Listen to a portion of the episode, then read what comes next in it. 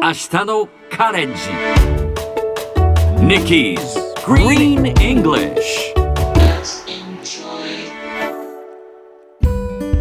はい everyone. ここからは地球環境に関する最新のトピックスからすぐに使える英語フレーズを学んでいく Nikki's Green English の時間です。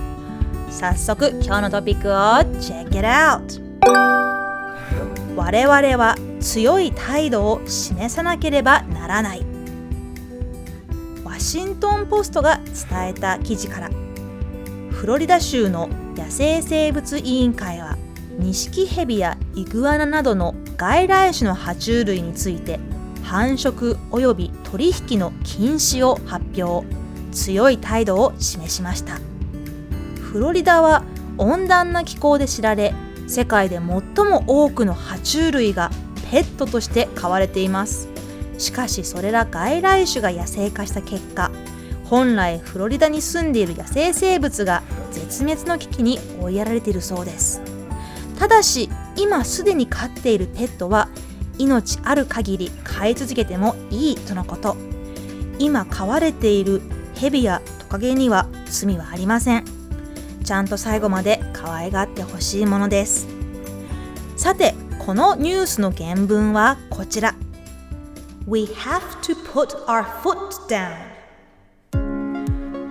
今日は put one's foot down をピックアップします put the foot down foot は足 down は下にという意味ですよね足をずしんと地面に下ろすつまり強い態度を示すという意味の言葉です。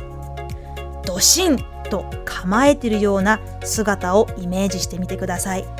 断固として動かないという厳しい態度を示すことを意味します。例えばあなたがリーダーだから強い態度を示さなきゃという時は You are the leader so you have to put your foot down 他にも彼女が無断で私の服を着るようになった時私ははっきりと態度で示したこんな時は When she started borrowing my clothes without asking, I had to put my foot down. こんな感じで使えるフレーズです。それでは今日はこのフレーズをみんなで言ってみましょう。Repeat after Nikki. あなたが強い態度を示すべきだ。You have to put your foot down. Yes, sounds great. もう一度。You have to put your foot down. 大事な時はガツンと言うべきですね。